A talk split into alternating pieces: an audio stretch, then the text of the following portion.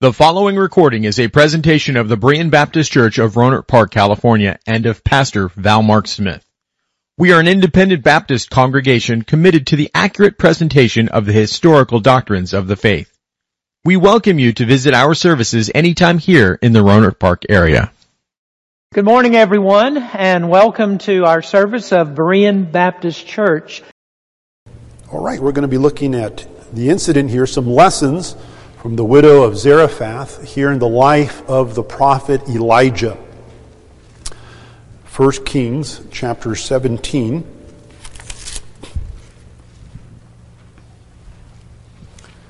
Let's go ahead and stand as we read God's Word together. 1 Kings chapter 17, beginning in verse number 8. And the word of the Lord came unto him, saying, Arise, get thee to Zarephath, which belongeth to Zidon, and dwell there. Behold, I have commanded a widow woman there to sustain thee. So he arose and went to Zarephath. And when he came to the gate of the city, behold, the widow woman was there, gathering of sticks. And he called to her and said, Fetch me, I pray thee, a little water in a vessel, that I may drink. And as she was going to fetch it, he called to her and said, Bring me, I pray thee, a morsel of bread in thine hand. And she said, As the Lord thy God liveth, I have not a cake, but a handful of meal in a barrel, and a little oil in a cruse, and behold, I am gathering 2 sticks, that I may go in and dress it for me and my son, that we may eat it and die.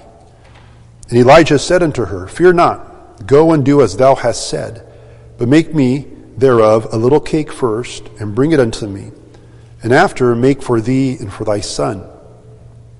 For thus saith the Lord God of Israel, The barrel of meal shall not waste, neither shall the cruse of oil fail, until the day the Lord sendeth rain upon the earth.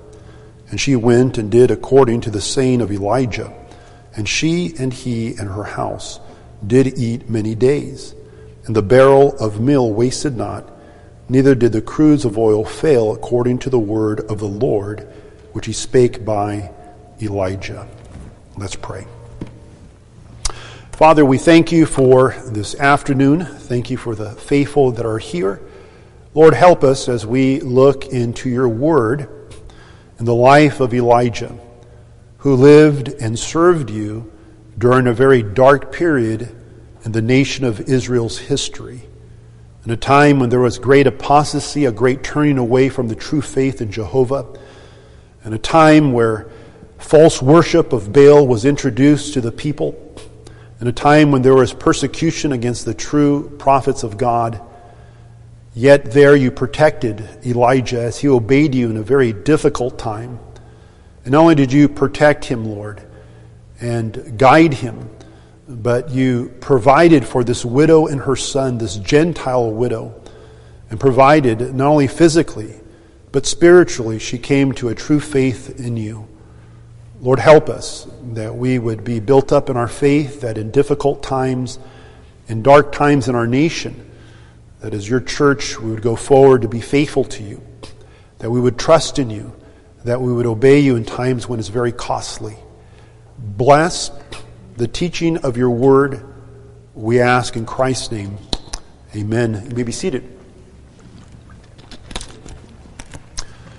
When I think of the life of Elijah and all the risks that he has taken, I think of how people today are afraid to take risks. In fact, in one way, we're all scared of that. In the Saturday Evening Post, an article pointed out that many people are afraid of flying. Statistically, of course, a person is more likely to be killed by a donkey than to die in a plane crash, and yet people are still scared of the plane. The fear of being murdered is extremely high. A person is 8 times more likely to die while playing their favorite sport than being murdered. That's probably not true in the city of Delano where I'm ministering, but the truth is that everyone takes risks. We take it when we go to a restaurant and people serve us water. We don't know really what's in that water, yet we trust it and we drink it. We take a risk when we eat food at a restaurant. We take a risk when we deposit our money into a bank. We take a risk when we buy a home. We take a risk when we buy a car. And sometimes people say, I want to avoid all risk in order to protect myself. It reminds me of the story of a knight who had a long journey on horseback, and he wanted to prepare to make sure everything went perfect. So, to anticipate everything, he wore his sword, his full coat of armor, just in case there's anyone unfriendly that would meet him on the road. He brought along his axe for chopping wood, his tent, his blankets, his pots, his pans, his oats, just in case there was no food for his horse to eat. A large jar of ointment, just in case he got poison ivy. All of this was stacked on top of him and his horse as he made his way out of the castle across the bridge that spanned the moat. Clanking and thudding and clanging, it was like a moving junk pile. And while he was halfway across the bridge, the boards broke, he fell in there, and he drowned and he died. Our text today is about obeying God even when there's a risk in obeying God, when it's not safe to obey Him. There are times in our Christian experience when we're called to take a risk and to obey God. And God will bless that, by the way. There's many times I've taken a risk in witnessing to people, and even speaking about Christ in front of politicians. I never thought I would be in front of politicians, but when we had one day an opening, a celebration of the opening of our prison, all these people came from the governor's office, and they asked me to pray. I don't know why, but they asked me to. And so it was praying in Christ's name, asking God to bless law enforcement in a city in a nation that's really anti-law enforcement. God will place us in difficult places to obey Him and to trust Him. Here God illustrates that truth in the lives of two individuals, Elijah and a Gentile widow. The times that Elijah lived in, he ministered in the northern kingdom. The kingdom, of course, had been split. In the southern kingdom of Judah, there were some good kings, all of them descendants of King David. Some were good and honored God, some were evil. But in the north, all the kings were wicked and evil. One evil man was a king in the north. His name was Omri. Now, it's interesting about Omri, what the Bible says about him back in 1 Kings chapter 16, verse 25. It says, "But Omri wrought evil in the eyes of the Lord and did worse than all that were before him." In secular history, there are documents found that has Omri's name on it of how much financial prosperity he brought to the land of Israel, where Israel is called the land of Omri. From the world's point of view, he was a success, but from God's point of view, God mentions nothing about his financial situation, only mentions how wicked he was. And how wicked he was in comparison to the other kings, he brought so much wickedness into the nation of Israel. But then it gets worse, because then we have old King Ahab. And the Bible says that the son went farther than the dad, verse 30. 1 Kings 16:30, "And Ahab the son of Omri did evil in the sight of the Lord above all that were before him." So it's interesting how here's a father living in rebellion. His son goes even farther in rebellion than the father. Not only does he live wickedly, but he ends up marrying a pagan woman. Her name is Jezebel, and yes, she was very much a witch. Not as an insultively witch, like she really practiced witchcraft. She was dedicated to her demon gods of Baal and Astaroth. She was a pagan woman that came from the nation of Tyre and Zidon, the Phoenician area on the coast of Israel. And King Ahab married her, and from the eyes of the world, again, he was politically wise to do so. By marrying this pagan princess, it would make an alliance between the nation of Israel and the Phoenician nation, and that would bring prosperity to the land. So from a financial point of view, man, that's a great move. But biblically, it was a terrible move. God forbid Israel from intermarrying with pagan people. It wasn't a racial thing, it was a religion thing to stay faithful to God. Ahab didn't do that. He married a very wicked woman, Jezebel. In fact, as you read the story of Ahab and Jezebel, she was very much a very controlling, evil, and wicked woman. So those are the people that are in power, is Ahab and Jezebel. And God is bringing judgment upon the nation of Israel because of their apostasy and worshiping false gods and getting involved in sexual perversion, which was part of the religion of Baalism. And during that time, God brought judgment upon the land. And all of a sudden, out of nowhere, this man, Elijah the Tishbite, shows up. He's a very rugged man. A manly man, a mountain man. He comes and immediately confronts the king. This is not a soft, weak, effeminate preacher wearing skinny jeans. This is a manly man. He comes thundering the truth in the king's face. In verse 1 of chapter 17, Elijah the Tishbite, who was of the inhabitants of Gilead, said unto Ahab, As the Lord God of Israel liveth, before whom I stand, there shall not be dew nor rain these years, but according to my word. He comes and he confronts the king and tells him there's going to be a drought. How does he know that? Because Elijah knows his Bible. God promised in Deuteronomy chapter 11, part of God's covenant with Israel, if Israel turned from God, God would turn from them and send them famine. He would cause there to be a drought. And so Elijah, compelled by God to preach the word of God to the king, comes and tells the king to his face. Now this is a man who can easily take your life. And you better believe, if you were to ask Elijah, was there a risk when you confronted the king? You better believe it. He could have died doing the will of God, and yet he does. He confronts the king and tells him that there's not going to be any rain, that God is bringing judgment on the land because of its evil, and so the land is full of evil, and the judgment of God is falling. And then God tells him, in verse 3, Get thee hence, and turn thee eastward, and hide thyself by the brook Cherith, that is before the Jordan. So Elijah moves, but he only moves location based on God's will by God's word. God tells him, it's time to move, sort of like the Israelites. Remember the Israelites, as they were wandering in the wilderness on the way to the promised land, they would only move when the presence of God would move. When the presence of God wouldn't move over the tabernacle, they didn't move. And Elijah, being a faithful Israelite, he moves and he goes to the brook, not the gigantic river, but the little brook, Cherith, and there God is going to feed him. He's going to provide food by the most greedy of birds, the ravens. None of this, in some sense, makes sense. Why didn't God send him to a large city where wealthy people are at? No, he sends him to a little brook, and he doesn't even have a restaurant runner delivering for him.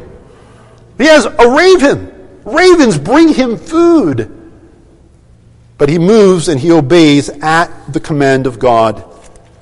We, like Elijah, need to remain where God has placed us, even when it's difficult. Elijah went to difficult places based on the word of God. The first thing I want you to know this afternoon is the path of God's command. Number one, the path of God's command. Elijah obeys. God commands Elijah, and he obeys. Verses 8 through 11. Look with me at verses 8 and 9. The word of the Lord came unto him, saying, Arise, get thee to Zarephath, which belongeth to Zidon, and dwell there. Behold, I have commanded a widow woman there to sustain thee.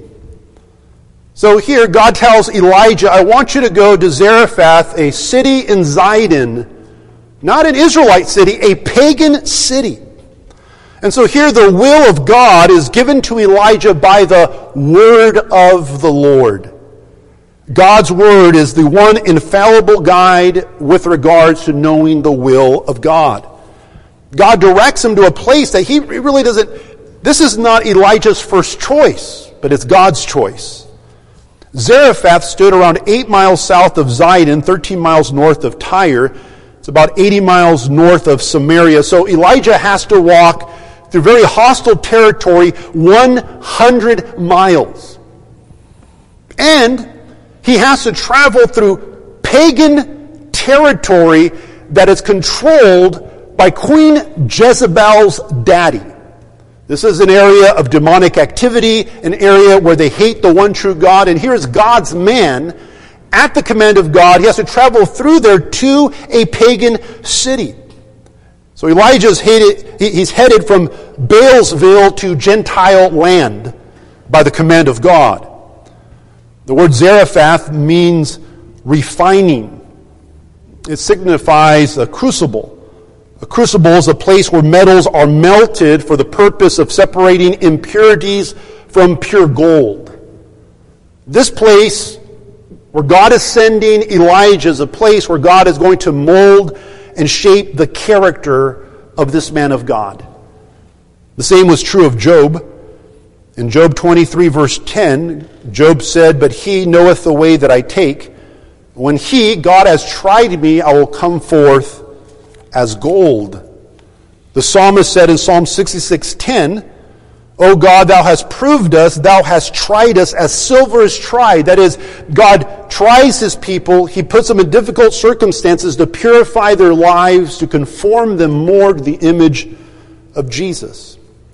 Well, one lesson in our text is this. As God used a place of refining, Zarephath, to mold Elijah, so God is using trials in our life to refine us more into the image of Christ. God used difficulties in the life of Elijah to mold him, to shape him. He does the same in our life. In the book of Malachi, we see this principle, Malachi chapter 2, where it speaks of the Levites and how the coming of the Messiah will bring a refining at his second coming. He will refine the character of the Levites. It says, "For he shall be a refiner's fire and like fuller's soap." Fuller's soap was alkali that was used to make cloth very white.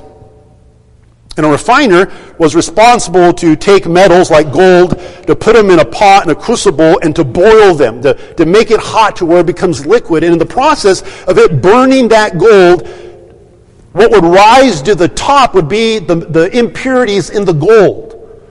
And the refiner was to take a stick and he was to clean off the top, and then he would make it hot again, and the impurities would rise to the top. Then he would clear off the top, and he would keep on doing this until he got pure gold. And how did he know when he was done? He could see his own image in the gold. That's what God is doing in the life of Elijah and in our life. He brings trials in order to mold us. And when does he stop? Until our character is molded and shaped into the character of our Savior. Another lesson here is that man's extremity is God's opportunity. When Cherith dried up, Zarephath opened up by the hand of God. God will not abandon his people. So here is Elijah. He goes to a little creek. The ravens are bringing him food. Things are going good, but watch this. But then the creek dries up. That's okay.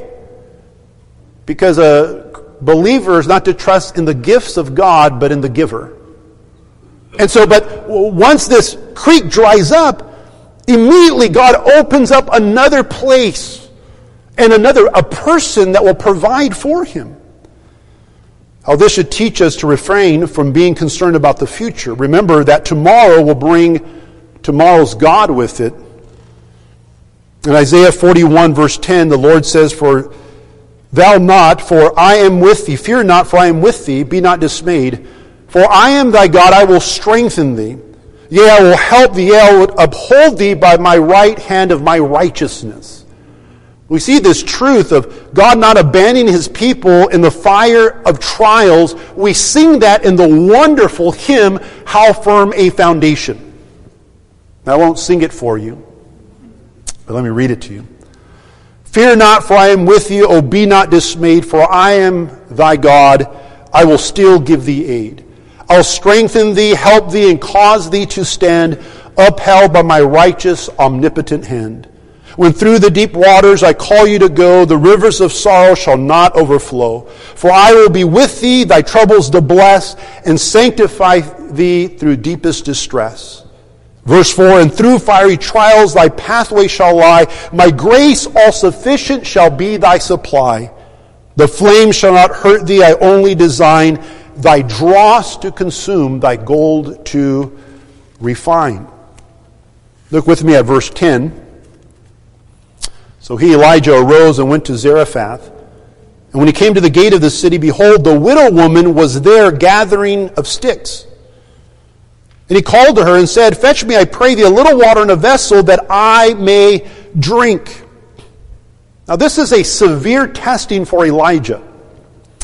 Elijah's gone through a desert region. He's traveled on foot. And by the way, he's a very healthy guy, because later on, when the famous contest between the prophets of Baal and Elijah take place, and then God answers by fire, burns up the sacrifice, the false prophets are killed, and then he prays for rain, and God sends rain. He, King Ahab, goes back to his palace 16 miles away from Mount Carmel, and Elijah outruns him. He's a pretty healthy guy. He's a pretty healthy prophet. I'll run out of steam before a mile. Here's Elijah, severe testing for him. Takes this long trip through the desert, and now he has to be dependent on a poor Gentile widow. And he has to go into a pagan city, Jezebel's hometown. Elijah is, by the order of God, he's to leave the comforts of his nation and go to a Gentile nation, the very headquarters of Baal worship. God's plan for Elijah demanded from him unquestioning obedience. This is what the servant of the Lord is to do. The psalmist says in Psalm 119:33, "Teach me, O Lord, the way of thy statutes, and I shall keep them unto the end. Lord, help me to learn your word so I could obey your word." Psalm 119, verse 34, he prays, "Give me understanding, and I shall keep thy law." Help me to learn the Bible, not just for the sake of telling others I know the Bible. No, help me to learn your word that I may order my life by your word. What do we learn here? Like Elijah, God demands unquestioning obedience of us. We must trust his word and regulate our lives by it. Remember what Samuel said to King Saul, "Better to obey. To obey is better than sacrifice, to hearken than the fat of rams." Jesus said the same principle out of obedience, "If you love me, keep my commandments." We're not to be like the people in Ezekiel's day. Remember, Ezekiel was taken from the Babylonians from Judah and carried to Babylon. And there in Babylon, he prophesied. And the people would come to hear Elijah preach. In Ezekiel 33, he said, "They hear thy words, but they will not do them. With their mouth they show much love, but their heart goeth after covetousness." They said that Elijah was like a lovely song. We love to hear him, we just don't want to obey what he says.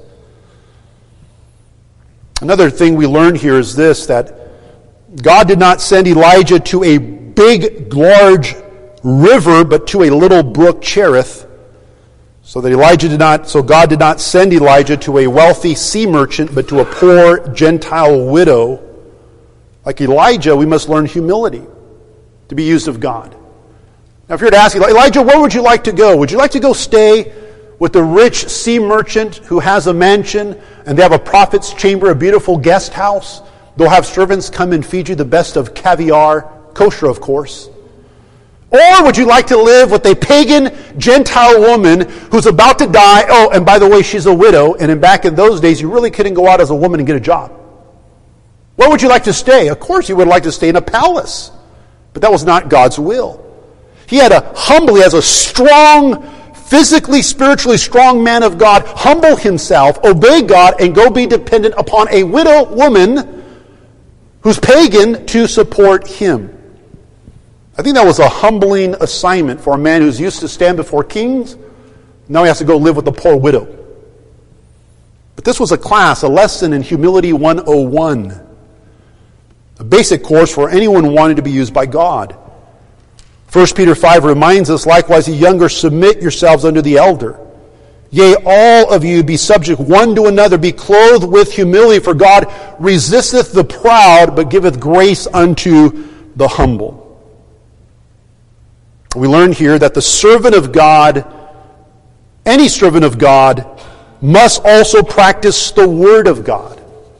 The servant of God must practice the Word of God.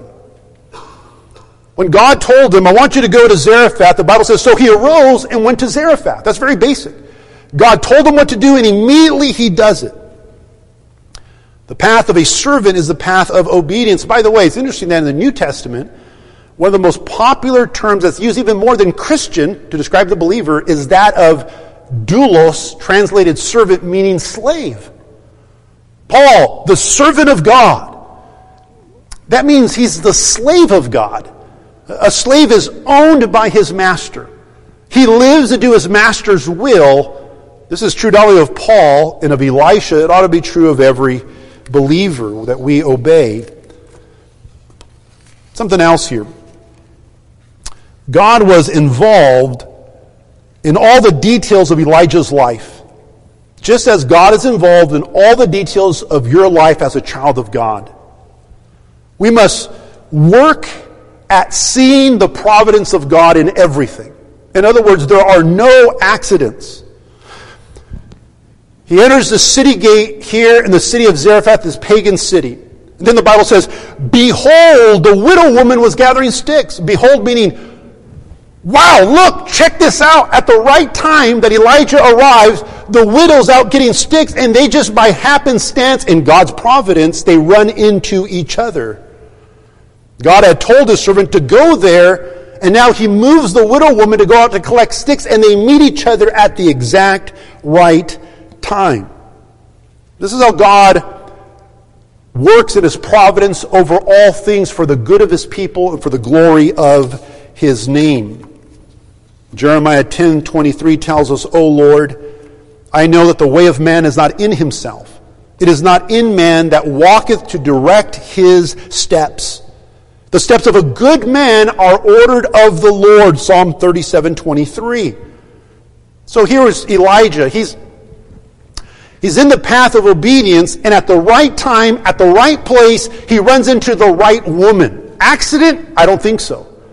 It was the plan of God and his sovereign providence. I remember as a teenager, 17 years old, I would listen to the radio. And there was a season in my life where I was very convicted of my sin. And it wasn't by accident that I ran into a call-in show on the radio. And the man who was calling in asking Bible questions, the guy who was answering the questions, it was almost like he was talking to me, because the guy who called in was asking questions that I had in my mind. He was telling me, I fear if I die, I'm going to go to hell. He goes, well, you need to be saved. The caller would say, well, I want to be saved. I started going to church, and so I read my Bible. I'm trying to give up bad things. I want to be saved. And the man that took in that call, and I'm listening by God's providence, he says, but your good works can't save you. All the good deeds that you're trying to do to change yourself, realize you cannot change yourself. You're a sinner. You need God to save you. And he saves sinners by grace through faith in Christ. And then he quotes Ephesians 2. Verses 8 and 9, for by grace are you saved through faith. And that not of yourselves, it is the gift of God. Not of works, lest any man should boast. And he says, you see there, it's a gift. It's not a reward because you have righteous behavior. It is a gift to guilty sinners who truly believe. If I was a cartoon at that time, the light bulb would have went on. Ding! I finally got it. Like God quickened me, he enlivened me, he enabled me to fly to Christ by faith and believe. All that happened because by accident I ran into this radio station. No, it wasn't by accident. It was the providence of God. And we have to train ourselves to think nothing happens by accident in life. God has a purpose in all that he does. Verse 11, and she was going to fetch it, he called to her and said, bring me, I pray thee, a morsel of bread in thy hand. Now, I want you just to notice when he says, I pray thee, this is a very respectful, gracious manner of addressing somebody. Elijah is a man of God. She's a Gentile woman. He knows God. She doesn't. He's a servant of God. She isn't. He's not rude about it. He's kind. He's civil. He doesn't come and say, wicked pagan woman, feed me now. That's not what he does. He's a man of God, but he's also gracious, civil, kind to her. The Bible tells us to be courteous, 1 Peter 3:8. That's a divine command given to us. Yes, we can be people of conviction, but it doesn't mean you have a right to be rude. He's gracious to this woman. The servant of God, like Elijah, must be respectful and courteous to others. Colossians 4:6 tells us, "Let your speech always with grace, seasoned with salt, that you may know how you ought to answer every man." In other words, be courteous, be humble in Christ like the way you engage people, even lost people. Don't look down upon anyone, because but by the grace of God, there go you. They should be free from rudeness and bitterness. Here's Elijah and the path of obedience to God's command. Secondly, I want you to note the promise of God's command. And the promise is simple: God will provide. The promise of God's command: God will provide, verses 12 through 15. Verse 12, "And she said, As the Lord thy God liveth, I have not a cake, but a handful of meal in a barrel, and a little oil in a cruse. And behold, I am gathering 2 sticks, that I may go in and dress it for me and my son, that we may eat it and die." Needless to say, this was probably not the best time for her to feed out-of-town guests. The widow had barely enough to feed her son and herself one last little meal, and then be prepared to die of starvation. But I do want you to notice something interesting. She believes death is imminent. She's going to starve. Listen now, and she's still working. She doesn't say, "Woe is me, I'm going to die. There's no hope. I haven't prepared this last meal. We're going to die anyways. I'm just going to stay home, sit at home, and just wait to die. I'm waiting. She doesn't give in to fatalism. She goes about and she works to the very last hour. She's not inhospitable, but she was down to her last meal. This widow, the widow believed she was at the last moments of her life, and yet she's involved in daily work. She was not a fatalist, but she believed in human responsibility. This woman doesn't say, "I'm going to die. Why fulfill my responsibilities?" Why? Because you need to work. And she goes out there and she works. Up to the very end, she's industrious and hardworking to the very end. She didn't give up in utter despair, sit down with her hands, and just wait to die. She got up to search for sticks. Idleness is never justified, least of all in an emergency. It is why she's in the path of duty. Yes, household duty. As she's in the path of duty, that God ordained the servant of God to meet her to provide for her and her family. So it reminds me of there's a film put out called "The Boy Who Harnessed the Wind," about a Malawian African boy, and how as a child, famine hit the area and they needed water badly. And he was a boy, he was under 14 years old. In fact, he gave a speech, a TED Talk, when he was 14. It was before he was 14, as a boy, that famine hit, they're running out of water. He didn't just give up. He dropped out of school, but he had a little library. He went to the library and began to study how to make windmills. He ended up making windmills to end up pumping out water out of the ground to save his village. Here's a boy who could say, "You know what, I'm just a kid. I'm just going to give up." But he did it. He fulfilled his responsibilities. I think that's what this widow is doing. Someone said the train of failure usually runs on the track of laziness. Verse 13, "And Elijah said unto her, Fear not, go and do as thou hast said, but make me thereof a little cake first, and bring it unto me, and after make it for thee and for thy son."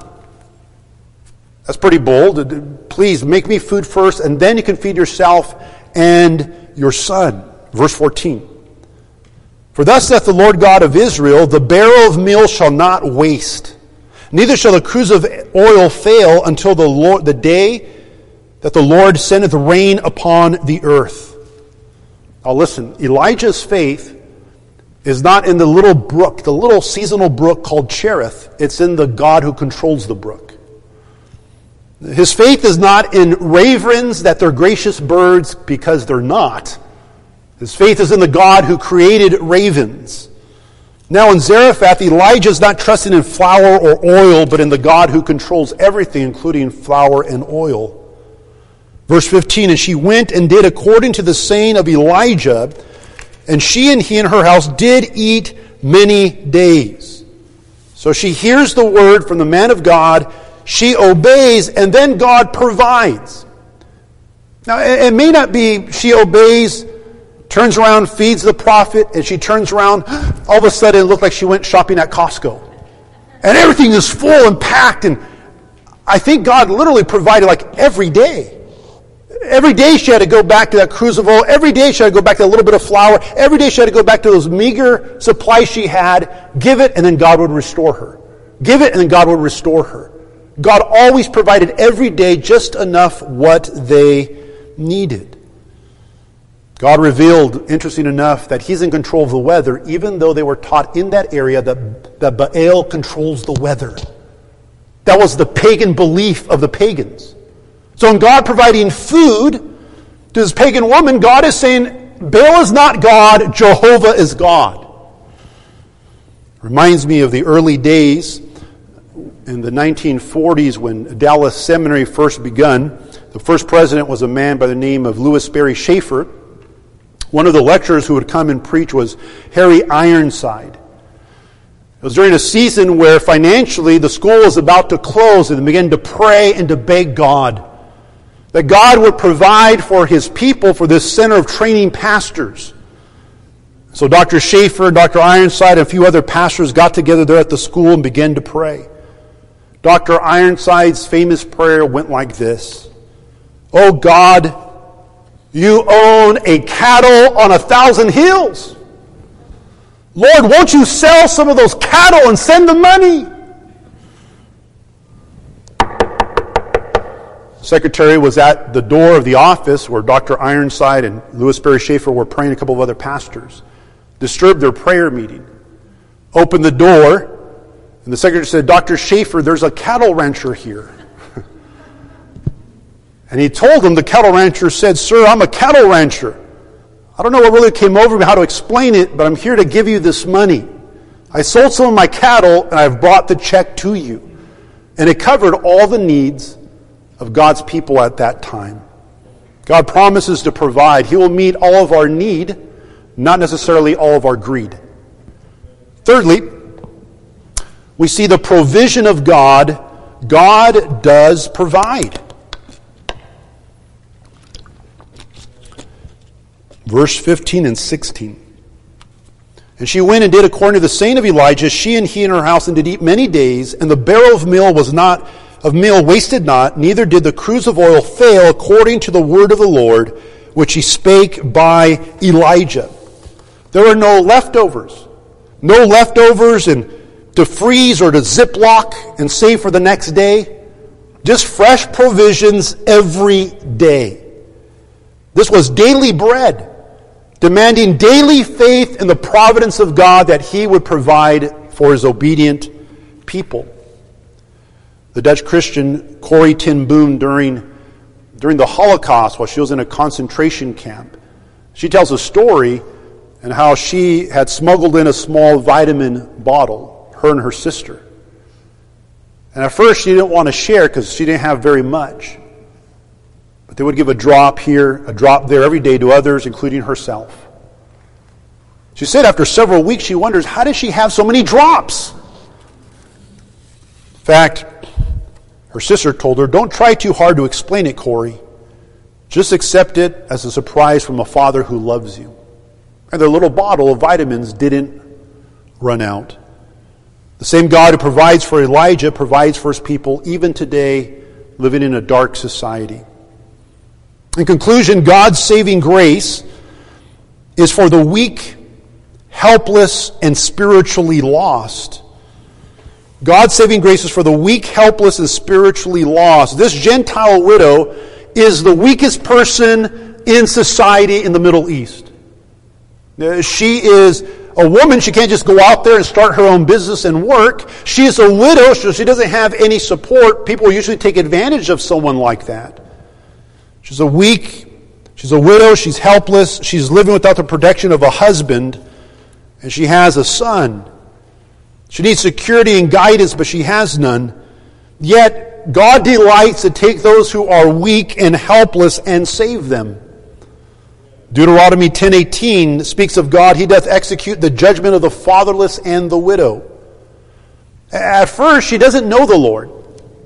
She said in verse 12, "As the Lord thy God liveth, Jehovah's your God." She doesn't know God yet, but she's going to.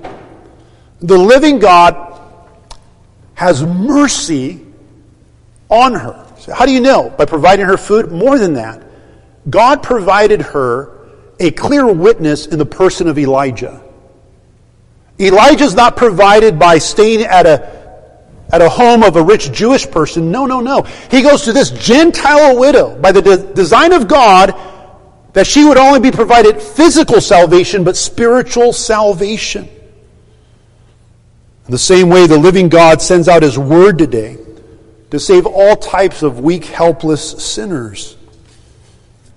God's saving grace, number two, moves him to save the most unlikely of sinners.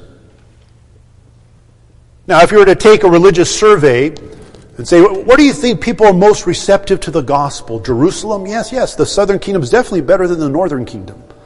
The southern kingdom is a better atmosphere. At least they have some kings that are good. The north, man, the north, man, they're wicked in the north. I think God's going to save people from the south. During the reign of Ahab and Jezebel, no one would have said, "No, I think a sinner is going to be saved in Jezebel's hometown among the pagan people." No one would have said that. And yet, here we see God's saving sovereign grace in that God is able to save all types of sinners. God's grace is God's choice. God chooses to take a woman who's living in Jezebel's demon-infested town and save her. What could she have known about the God of Israel? What chance in a million could she have to hear the good news of Jehovah that he's a saving God? The answer of that question was answered by Jesus. In Luke chapter 4, Jesus had just began his earthly ministry. He went into the wilderness to be tempted of the devil. He succeeds in victory over the devil after 40 days of fasting.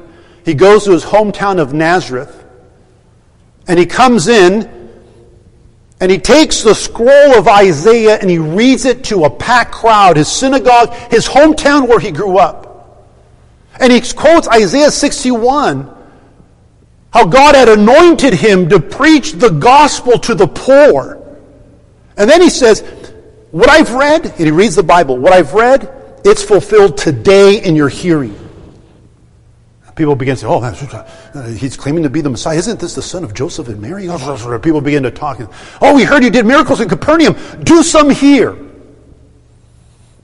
They begin to reject our Lord. Our Lord says, no prophet is accepted in his own country. But then he says this, but I tell you a truth. Many widows were in the days of Elijah, when the heaven was shut up 3 years and 6 months, when the great famine throughout all the land, but unto none of them was Elijah sent, except unto Zarephath, a city in Zidon, unto a woman that was a widow. Now think about it. He says, in the time of Elijah, how many widows in Israel? And Israel was in a great apostasy, backslidden, rebellious against God. How many widows did God supernaturally provide for among Jewish women, his covenant people? The answer, none. But God did provide for a pagan widow woman who lived in wicked Queen Jezebel's demon-infested town, a widow in the city of Zarephath. God bypassed all the Jews, saved the Gentiles, and what do you think that Jewish synagogue said? Amen, preach it, preach it. No, they got mad. What? God bypassed us and went to and chose a widow woman over us? How could God do that? Choose someone not as great as us. God has never chosen sinners for who they are. He does it in spite of who they are. This offended them. When Jesus was done with the sermon, they were so offended the fact that Jesus brought up biblical history, how God bypassed them all and chose to save physically and spiritually a pagan woman, a widow woman in Zarephath. They were so offended that they took Jesus to a cliff to toss him over. But it was not ordained of the Father for him to die that day. So what did he do? They brought him to the hill, to the cliff, to throw him over, because he taught how God's grace can distinguish sinners, to save some and not others, and they were angry. The crowd brings him to throw him over the cliff, and then Jesus does this. He just walks right through them. They're like, get him, get him. No one touches him. He just, why? Because God's in control. It was ordained of the Father that he would die by crucifixion, Psalm 22. Just, get him. No one touches him. Walks right through. Why? They were angry that God would save the most unlikeliest sinners, including pagan peoples. God's saving grace, thirdly, is received by faith alone. The Gentile widow came to God in saving faith. She rested on God's sovereign grace and trusted him. In 1 Kings 17, verse 13, Elijah said unto her, "Fear not, go and do as thou hast said, but make me first thereof a little cake first." Now she could have said, no, I'm not going to do that. I don't like this plan of feeding you first. But she doesn't. She believes the word of the man of God. She went and did according to Elijah's saying. Why did she do that? She had faith. I don't know what it was, but she believed that Elijah's God was the one true God. She exhibited real obedience because she had a real faith in Jehovah God. This is a consistent pattern of God's sovereign and saving grace. It always comes to those who trust in the Lord and him alone. When the Puritan Thomas Brooke was dying, this famous preacher, many gathered around his bedside as he was getting ready to die. One stood by him weeping and said, Brother, you are going to receive the reward of all your labors in a few moments." Pastor Hooker looked at him and said, "Brother, I'm going to receive mercy." That's what this widow received. And in many ways, we're like that widow. We don't deserve him. We don't deserve salvation. Why did it come to you and not to others, the message of the gospel? Oh, see, God saw that spark of human goodness in me. There's none. Dead in trespasses and sins. Rebels, enmity against God. They that are in the flesh cannot please God. There is nothing in us to please him, yet in spite of us, the gospel came to us, and God saved us. All the glory and the grace and the praise goes to him. Let's pray. Father in heaven, we thank you, Lord, for the lessons from the life of this widow in Zarephath. Though she was not seeking you, you sought her. And that really is the story of all of our lives. We were not seeking you, but you sought us. You took us from trusting in ourselves and our own religion and brought us savingly to yourself to trust in Christ and him alone. Lord, it is all because of your grace. All the praise and the glory goes to you. And Father, you've done much and you provide for our physical needs. You provide food and shelter, clothing. All of these good gifts come from your good hand. And Lord, you provided eternal salvation. Help us, Lord, like Elijah, in gratitude that we would be your slave, to obey you, to be faithful to you because we love you. Not because we're trying to merit or earn acceptance, but because you have accepted us in Jesus Christ. And Lord, we are eternally grateful. And we display that gratitude and loving obedience because we love you and we trust you. And as Elijah was faithful during dark times, when there was an evil government, when there was pagan religion and false religion, may we be true to you, faithful to you in this dark time. Bless the preaching of your word to our lives, we ask in Christ's name. Amen. Thank you for listening to this presentation of the Berean Baptist Church of Rohnert Park, California. If you would like further information about our church, please feel free to call us at area code 707-584-7275 or write to us at Berean Baptist Church, 6298 Country Club Drive, Rohnert Park, California, 94928. Additionally, you may visit us online at www.bbaptist.org.